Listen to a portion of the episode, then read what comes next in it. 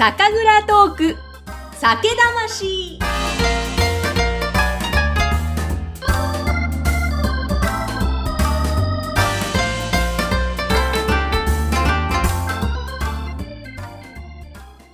皆さん、こんにちは。酒蔵ナビゲーターの山口智子、ぐっさんです。改めまして、クラウドファンディングへのご支援皆様ありがとうございました。今日からまた全国各地の酒蔵さんの思いとともに日本酒の魅力をご紹介していきます。そして、今回の放送、えーこちらはクラファンでご支援いただきました、おもながパパさんの提供でお送りしていきます。さて、本日のゲストは、栃木県塩谷町の小島酒造店6代目、小島拓さんです。小島さんよろしくお願いします。よろしくお願いします。あの、実は以前ですね、日本酒大好き仲間で集まりまして、小島さんのところへ酒蔵見学に伺ったんですよね。あの、その説は大変お世話になりました。こちらこそありがとうございましありがた。とうございました。もうあの、小島さんのところの新郎カンナビの里、美味しくお料理とともにいただきまして、もう話もすごく盛り上がりましたよね。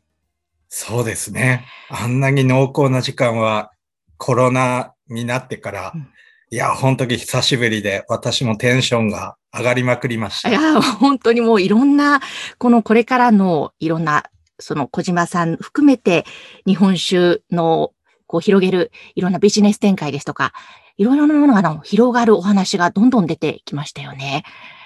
そうですね。非常に楽しかったです本当にね。楽しかったです。ありがとうございます。そして今日はですね、あの、たっぷりとまたじっくりお話を伺っていきたいと思うんですが、まずは早速ですけれども、あの、小島さんのところのカンナビの里、こちらでちょっと乾杯をしながらはい進めていきたいと思うんですが、よろしいでしょうか？はい、もちろんです。はい。えー今ですね、私と小島さんが手にしているのは、えーこちら100ミリリットルサイズのすごく可愛い瓶に入ったカンナビの里なんですよね。そうですね。はい。あの、本当にちっちゃい。普通多分我々の業界で言うと最小が今までだと180ミリう。ん。まあ、1号サイズと言われるボトルの大きさでしたけど、それをあえてさらに最小にしたとうん。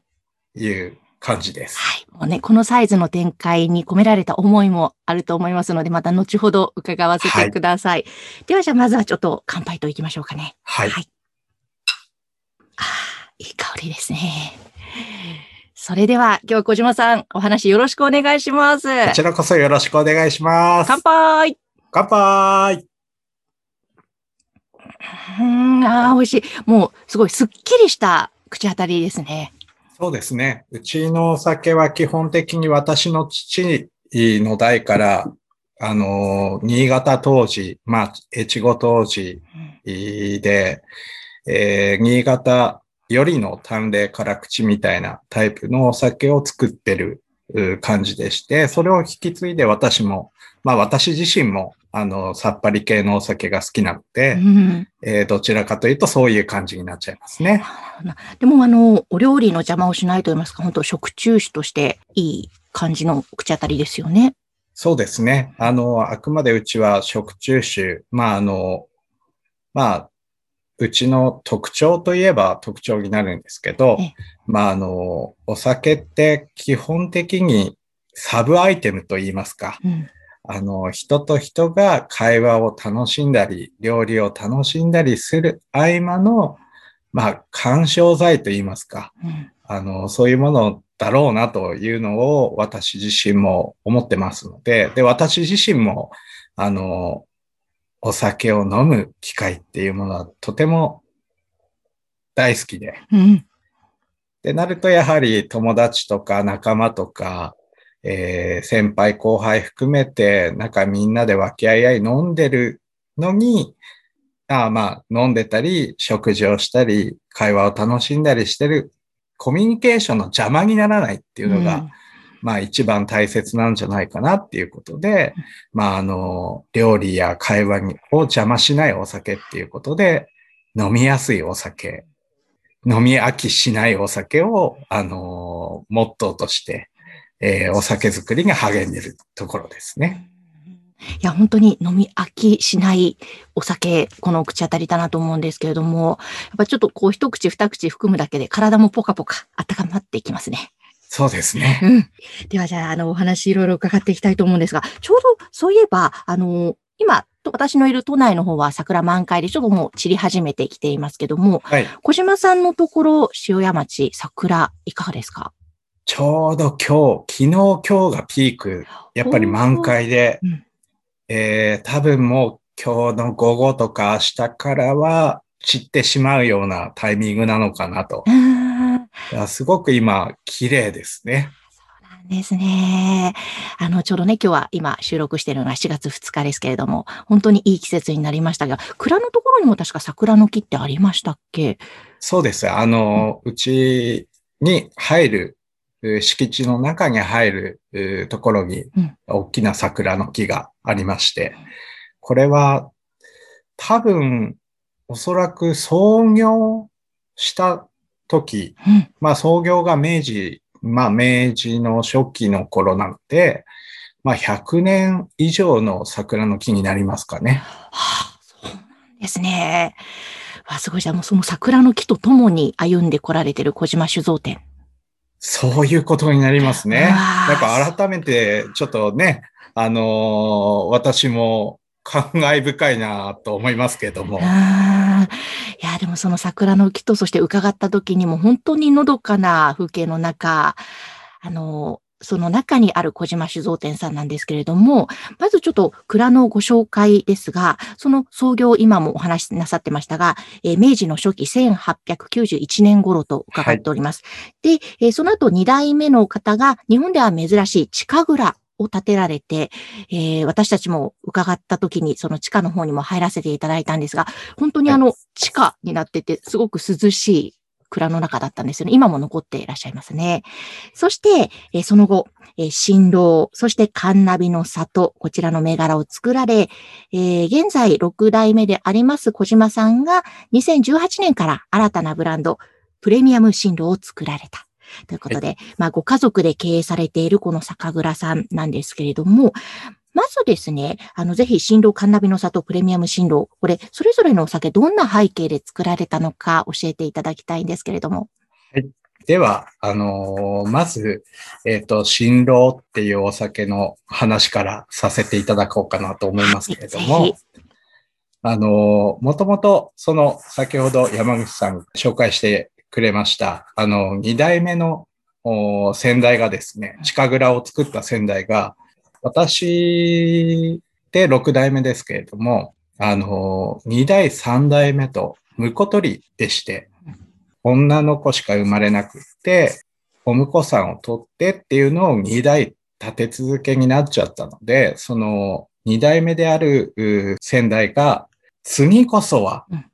男の子が生まれて、はい。で、お嫁さんをもらってうん、新郎となって結婚をして、で、また次世代の男の子が生まれますようにっていう願掛けで、えー二代目の先代が命名をしまして、ええ。それからずっと、あのー願掛けのお酒として、えー私の代まで引き継がれている、えーとても歴史の深いお酒になっています。で、おかげさまで、えええーその新郎っていうお酒ができてからは、うん祖父の4代目、えー父の5代目、うん私で6代目、私にも今2歳の男の子がいますけれども、ちゃんと男の子が生まれております。これすごいですよね。本当に、その先代の思いびっくりしましが。たねねえ。え今、小島さんのね、お子さんもすごい、この前お会いしましたが、可愛い、えいやいやいね、や素直なあの、クソガキですいませんでした。いやいやいや、もう元気いっぱいで。いや、すごい、その新郎ですね。はい。はい。で、その新郎っていうのは、もともとあの、一般種、普通種うでしてうん、父、えー五代目である父が、まあ、それだけじゃちょっとご飯は食べていけないと、商売が成り立たないとうんいうことで、えっ、と、東京に向けた市場を開拓しようっていうことで、えっ、と、東京のお上野にある酒屋さんとタッグを組ましてもらって、カンナビの里っていうお酒をお父があの作りました。で、カンナビの里っていうのは、まあ、あの、神々が降りてくる里っていう意味合いがあるんですけれども、あの、私の蔵、私たちの蔵の周りには、あの、結構神社とか、まあ本当地元を守る神社とか、えーお寺さんとか、地元のお寺さんとか、結構ありまして、で、私、小島という姓ですけど、お小島家の本家がですね、えー宇都宮城って、えー宇都宮市に今、まあ、天守閣みたいなの残ってますけれども、そこの出じ、出城の神主をやっていたっていう、歴史がありまして、はい。で、代々なんか、あの、神様に使えるわけではなかったですけれども、そういうなんか、立地条件にあったっていうことから、まあ、神々が降りてくる里っていうことで、神波の里っていうお酒を父が作りまして、それはもう本当に当時で言えば高品質な、あのーものとして、本醸造以上、いわゆる特定名称種ってやつですよね。うんそちらを中心に売っていこうっていうことで、えー東京市場に売って出たお酒でした。うん。いや、なんかすごい、やっぱり名前に込められた思いと背景伺うと、なんかありがたいお酒だなと思って飲むことができますよね。そうですね。願掛けで神様でってなるとね、なんとなく、なんて言うんですかね。あのーお祝い事でも使えますし、はいなんかいろんなね、あのータイミングで使えるのかなっていう。本当ですね。まさにお祝い事とかで乾杯、カンナビの里、そうですね。神々の思いとともにという感じで飲めますよね。そうですね。うんうん。そしてそのカンナビの里、あのーもうそうなんですが、新たに小島さんが6代目になられてからプレミアム新郎という、こちらのお酒も作られたんですよね。はい。えっ、と、そのプレミアム新郎っていうのは、ベースは、まあ、もともと新郎っていううお酒、最初に紹介させていただいた新郎っていうものが、普通酒っていうことで、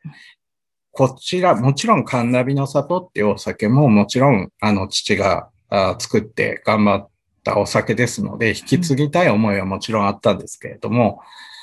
あの、それと一緒に、やはりその、うん、新郎っていう歴史のあるお酒を、あの、私は大切にすべきなんじゃないかという思いで、えーただ、えー普通、まあ、あの、普通の新郎っていう一般、普通種のあの新郎っていうお酒になっちゃうと、やっぱりリーズナブルなっていうイメージが、あの、つきものになってしまうので、じゃあ、あの、特別感のある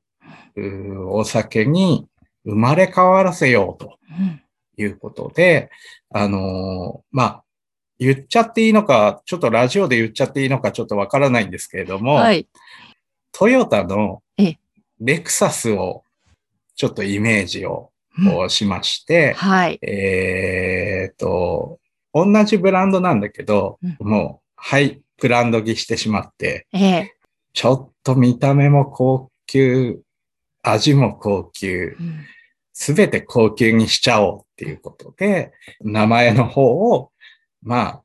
単純なんですけど、あの、プレミアム新郎っていうことに、えー変えてしまって、えー、もう完全なる高級志向のお酒として、えー生まれ変わらせようっていうことで、えー瓶も、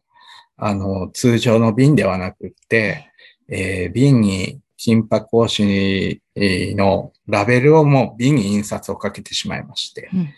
えーただ、あの、お新郎っていう歴史も当然引き継ぐっていう意味も込めていますので、うん。新郎っていうロゴも、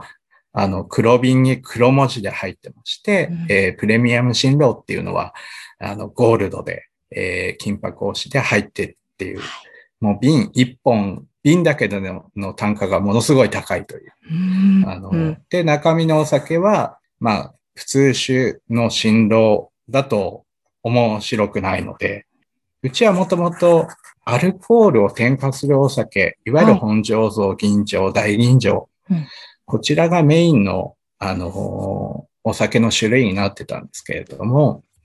このプレミアム新郎に限っては、純米系のお酒オンリーでうん、えー純米、純米吟醸を、今、あのー製品化されているのは純米、純米吟醸ですけれども、将来的には純米大吟醸、うん